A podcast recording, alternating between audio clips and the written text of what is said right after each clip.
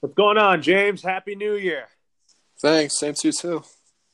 So let's get started and welcome to another episode of the Dodgers, Lakers, Patriots, and Rams podcast. I'm your host, Loro Antonio. We have a lot to talk about today. So, um, first off, we're going to start off with the Dodgers, and then we're also going to talk about what the Lakers are up to this today against the Knicks, and then talk about the NFL playoffs, and also talk about what's going on and talk about the uh, talk about the upcoming playoff games, which will start tomorrow. So let's start off with the Dodgers and talk about who signs first. Is do you think it's going to be Bryce Harper or Manny Machado? Uh, actually, originally I did think that Machado was going to be the first one to sign, just because he already had his meetings with the Phillies, Yankees, and White Sox, and then I know Harper, like he just recently met with Philly, he met with Washington the other day. Uh, I've actually changed my mind. I think Harper actually is now going to sign first. I think um, I don't know because I've been hearing things saying that like Machado, like they're still waiting for whatever reason. They're still thinking about offers and stuff like that. I know uh, the White Sox gave an offer. I haven't seen what it actually was, but I guess they said that it wasn't the term like that he was looking for. So um, I've changed. I mean, I still think. Uh, I think uh, now that the Nationals are kind of like more interested in Harper, and I think Harper maybe now he might go back to Washington, but I still think that Machado is probably going to go to the Yankees, but uh, I have changed my mind on the timing, so I, I do think Harper is probably going to sign first now.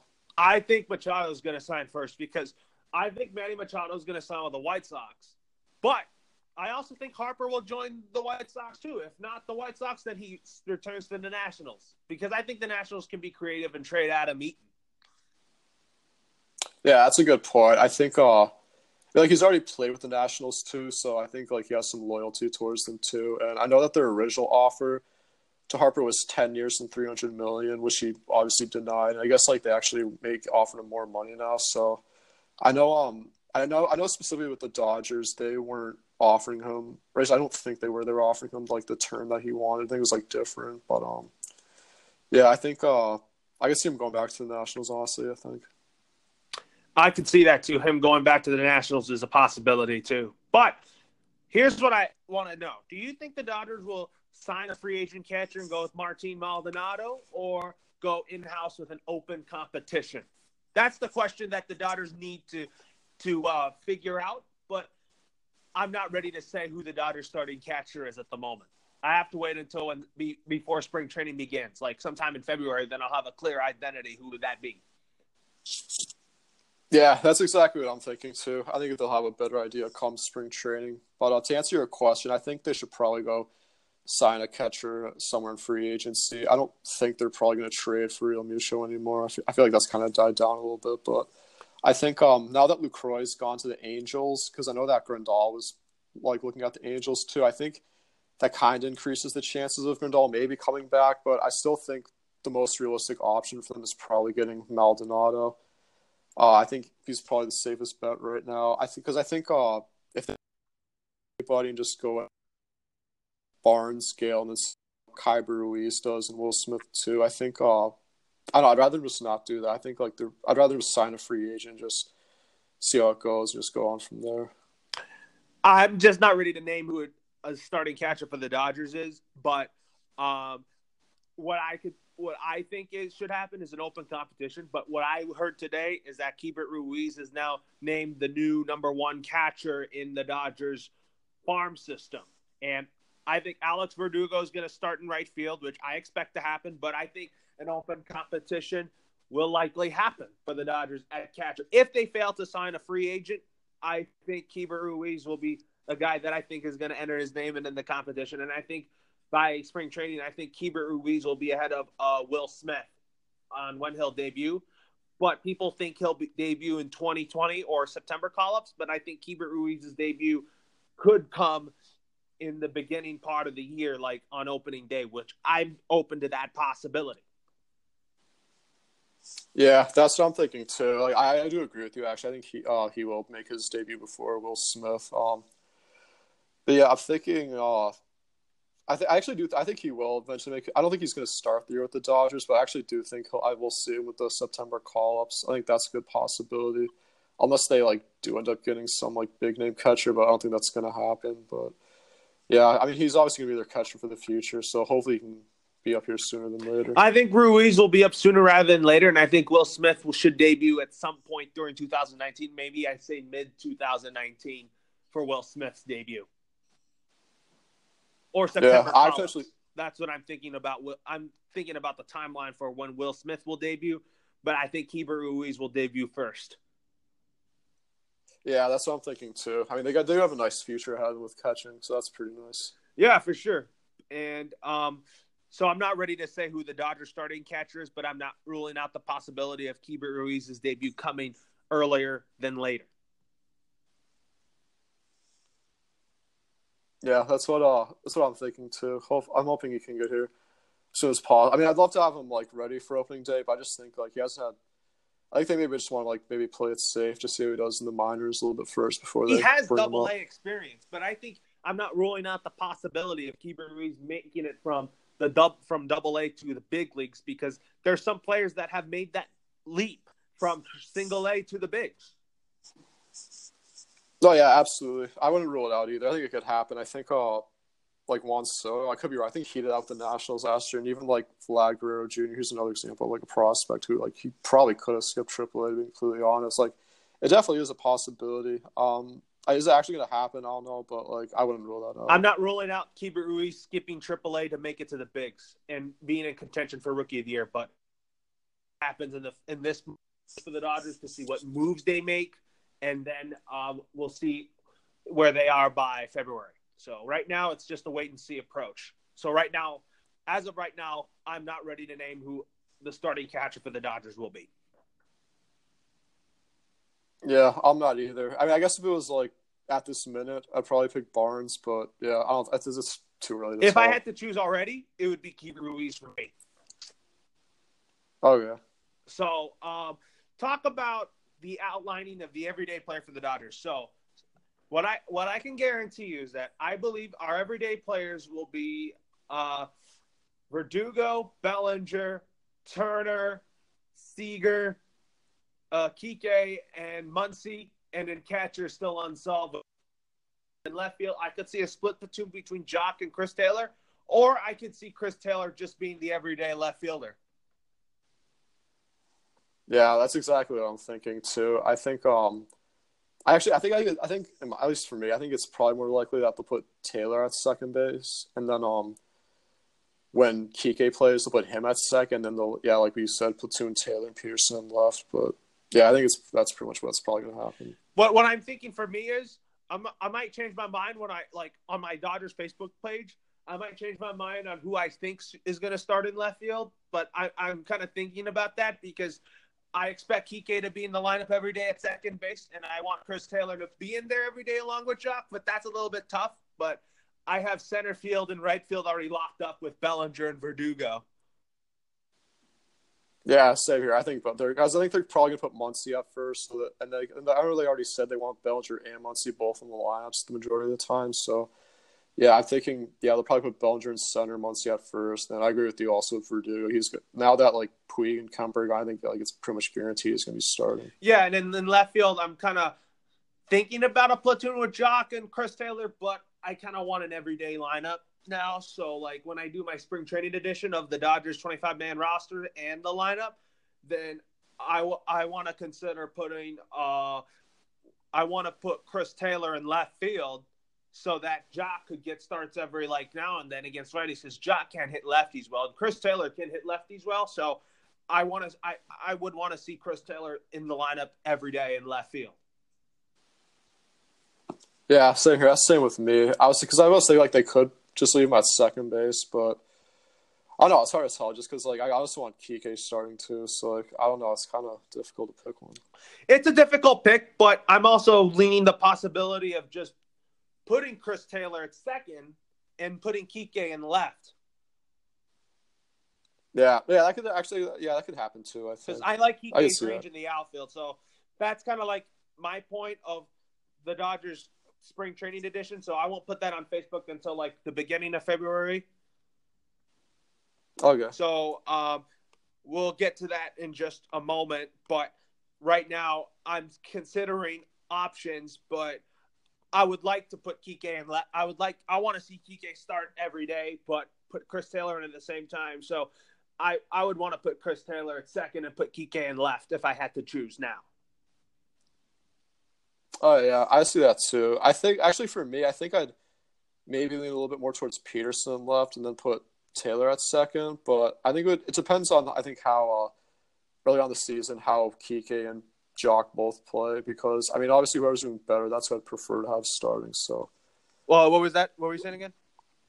Oh, sorry, I was saying that uh, I think that I'd probably lean more towards Pederson left than Kike, but I, I would wait. I wouldn't like put make that like sense stone. I think that I'd wait and see how they play in the beginning of the year, and then whoever is uh, doing better out of Kike and Joc, I'd give uh, whichever one's doing better the starting position. Yeah, left field's kind of kind of like could be an open competition, but I'm kind of leaning towards either Chris Taylor starting in left field or putting Kike in left field because I think both those guys are everyday players, but Joc is a platoon player. But there could be some platoons, but I, I don't see it being a platoon that much because I want an everyday lineup for the Dodgers on a consistent basis.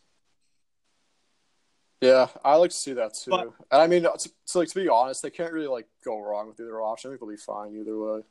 Yeah. So now we can predict the opening day lineup for the Dodgers and what I'm leaning towards. So I have I kind of changed my mind on certain things because I want an everyday lineup and a consistent lineup, and I want a couple of right-handed bats in the lineup. So I have Chris Taylor leading off and playing second base, and then Corey Seager at short, batting second, and then Justin Turner hitting third and playing third base, and then Max Muncy hitting fourth and playing first base. Kike Hernandez hitting fifth and playing left field, and then hitting sixth and in center field, Cody Bellinger and then um, I have batting seventh in playing catcher, Keibert Ruiz, and batting eighth in right field, Alex Verdugo. Uh, and I, for me, I think uh, mine's pretty much the same as last time. I got I got Pederson in left field, Seager at short, Turner at third base, Bellinger in center field, Muncy at first base, Taylor at second, Verdugo in right, and then Barnes catching. Yeah, but I have my early outline of it. I had Joc Pederson leading off just because of, of, of assuming the Dodgers face Zack Greinke. But I mean, it could go either way. But I'm kind of leaning towards changing my mind with it when February comes on what I think the opening day lineup should look like. So, so that the lineup, the lineup for the Dodgers is balanced with with a couple of right-handed bats and not go all lefties. You know.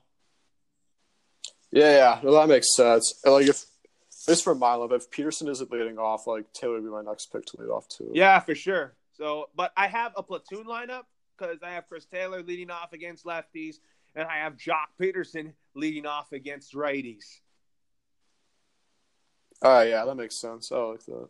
So that's what I have right now. So, um, let's talk about now. Now that we have a little understanding of the opening day lineup I have in mind is Keibert Ruiz is starting to catch it, but that's not confirmed yet until February. So I want to see how January plays off of the Dodgers offense uh, this offseason and what they do with their rosters. But I want to talk about three teams that could surprise us in 2019 and three teams that could disappoint. So three teams that I think is going to be on the rise this year are the Tampa Bay Rays, the Chicago White Sox, and the San Diego Padres. Even though the San Diego Padres are a team that's going to be on the rise, but they're not ready to compete yet for the NL West.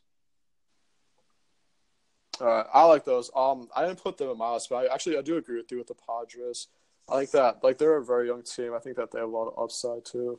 So I, I could see them like uh, playing a little bit better this year. And who are your other two teams that uh, you think they're going to be on the rise this year that are going to surprise you this year?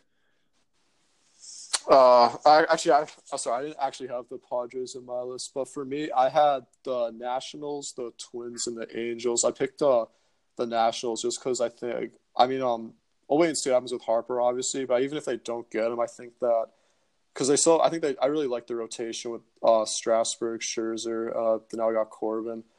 Um, I know that like they've obviously lost a lot of players, but I think that they'd still be decent. Like I, I wouldn't rule them out, maybe making a wild card run. Uh, then I picked the Twins just because I think that the AL Central after the Indians, I think that they're the next best team, and they did make a, uh, they did play in the wild card game uh, like the other year, so I can see them maybe coming back. I mean, they signed uh, it was Nelson, yeah, Nelson Cruz they got. Uh, they still have a lot of the same players from that team, so I could see them maybe coming back to that. And then I took the Angels. I think uh, they're another team that, assuming like Trout and all those guys play well, um, I think they actually team that's like better than kind of like what their records said in the past. So I, I could see them maybe getting to a wild card spot too. Oh, definitely. But now let's address this. Um, I want to know like the th- uh, the three teams that I think will disappoint this year. First of all, be the Miami Marlins, and then the other will be uh, the Baltimore Orioles, and the other the Seattle Mariners. But when we do the all thirty MLB preview, we'll discuss the top five teams that you and I look forward to watching in 2019. Okay, and then for me, I had the three teams that are disappointed. I picked, uh, I picked the A's, the Marlins, and then the Diamondbacks for me. That you think that will disappoint you in 2019?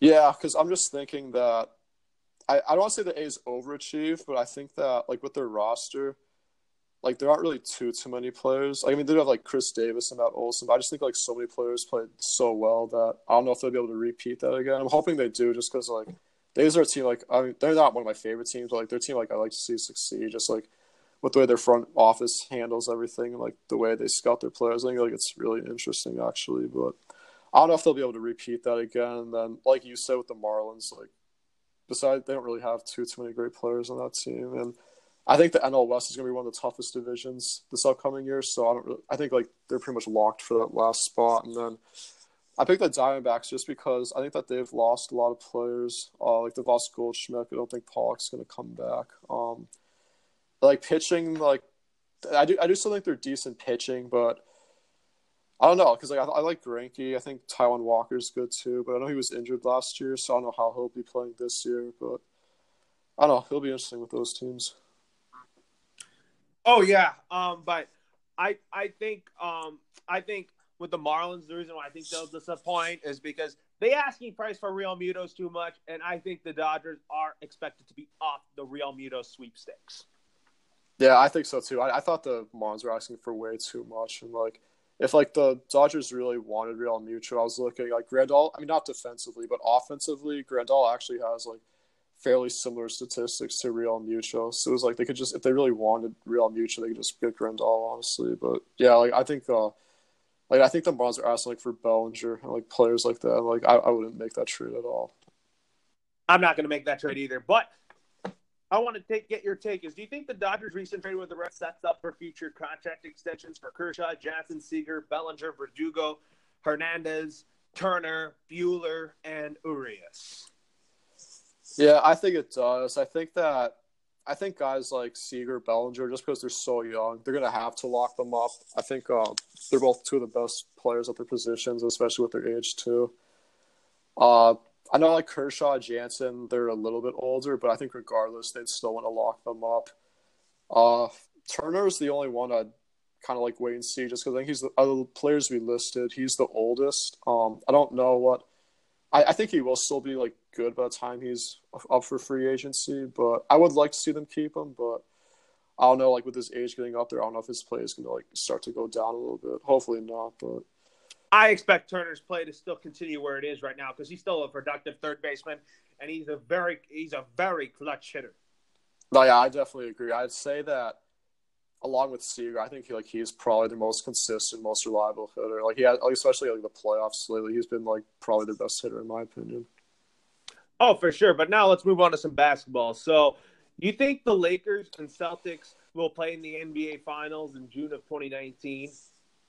Uh, I actually don't. I'm predicting the Warriors and the Raptors, to be honest. But I, I, wouldn't, I wouldn't like rule out the Lakers and Celtics. I think that this, I think it's more likely the Celtics make the finals than the Lakers. But like that would be a cool finals matchup, just because obviously the Celtics and Lakers rivalry, but also be LeBron going up against Kyrie, which would be pretty cool to see. But I think uh I don't know. I just think the Lakers, like at the Warriors, I'd even like now include the Rockets back in that conversation. I think those are going to be like the two toughest teams left to beat. And seeing like how they've fallen down the standings a little bit lately, I think their their first round matchup could even be against one of those teams now, which would only make the road harder. So I, mean, I wouldn't rule out the possibility, but I just I don't know. I think maybe like next year, the year after that, I think that maybe even more likely that they meet.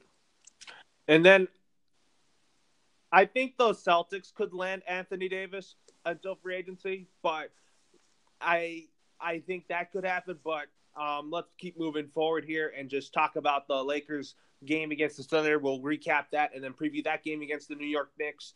But I also think the Lakers still are lost without LeBron. Yeah, I think so too, actually, because LeBron, I mean, he's obviously their best player, but he just kind of runs the offense for them. And without them, they've kind of looked like the same team they were last year. Um, I don't know, because it's like it's like every game I feel like since LeBron's been out, it's been like someone else is kind of taking the charge, and like I don't know, it's been like just kind of weird watching them. Like they like like for example, like the game against the Thunder, Caldwell Pope was their leading scorer. Like I wasn't really expecting that at all, but I know um I don't know if Kuzma's coming back. I know he got hurt in that game. I don't know if he's back. He's questionable to play today against the Knicks. We'll talk about that in just a sec. Oh yeah, yeah. I wasn't sure if he'd be back or not, but yeah, I think um I don't know. Even guys like Lonzo Ball in that game, like you didn't really see too much from them. I, th- I think um I mean like the Thunder are a really nice team. Like I wasn't like expecting the Lakers to win that game. I could have seen that going either way. Whereas like say with the Knicks, I, they're not really that great of a team. I think like they'll probably have more confidence. I think they'll be better off tonight. Oh, for sure. And also, um, let's also talk. Let's also talk about um, the All Star captains for the NBA All Star teams. I predict it's going to be James Harden and Russell Westbrook. Okay, um, for me, I picked. Uh, I think Giannis is going to be it, and then I also picked LeBron. That's who I had for my two. And then now let's move on to some football. Talk about the Rams and Patriots combined. Let's start with the concerns for the Patriots and Rams both heading into the playoffs. And I think for the Patriots, their defense just concerns me. And for the Rams, I just think I don't know how much pressure they're going to put on Todd Gurley. They've been great on the defensive side of the ball and getting to the quarterback, but I think their secondary just concerns me.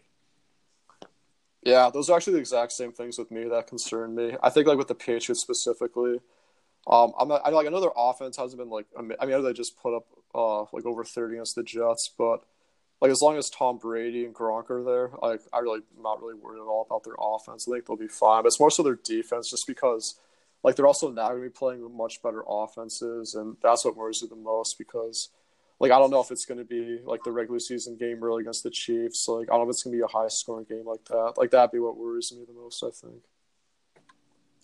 Um, and then let's predict the potential Rams opponent in the divisional round of the playoffs. I predict they'll play the Cowboys, and then I predict the Patriots will play the Houston Texans in the, in the divisional round of the playoffs.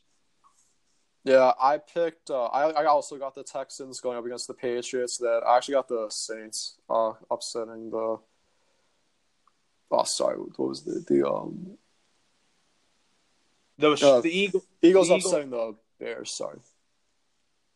Yeah, and then let's now predict the playoff bracket. So for my wild card picks for the NFC, I have Eagles over Bears and the Cowboys over the Seahawks. And for the AFC side, the Ravens over the Chargers and the Texans over the Colts.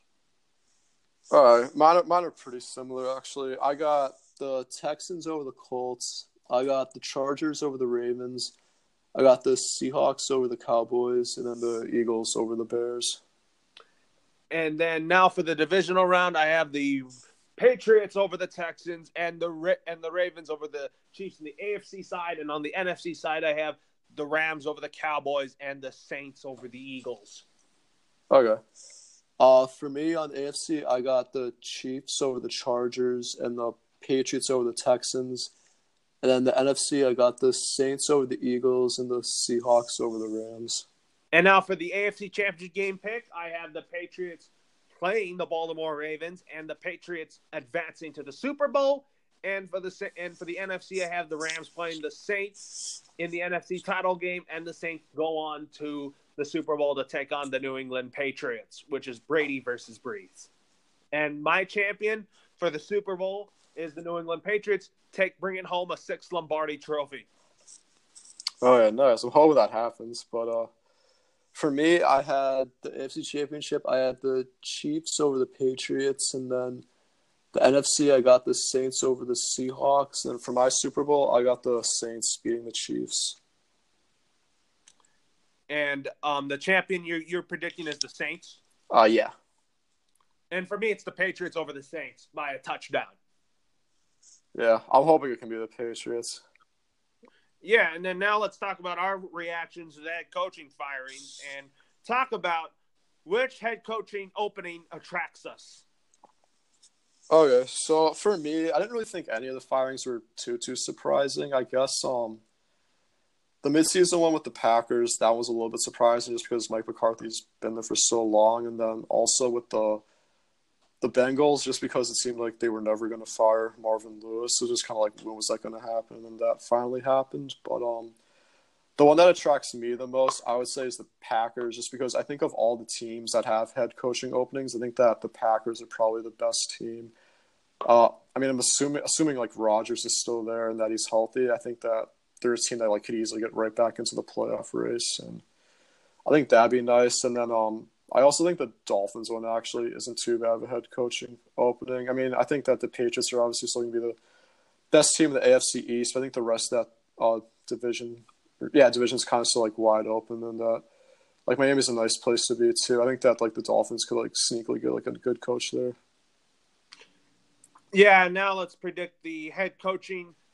Uh, the uh, the eight teams that will fill their head coaching needs. So I'll start in the AFC East. I have the Jets going with John DeFilippo, the Dolphins going with Mike Shula, and uh, the Browns retaining Gregg Williams and having him as the full time head coach.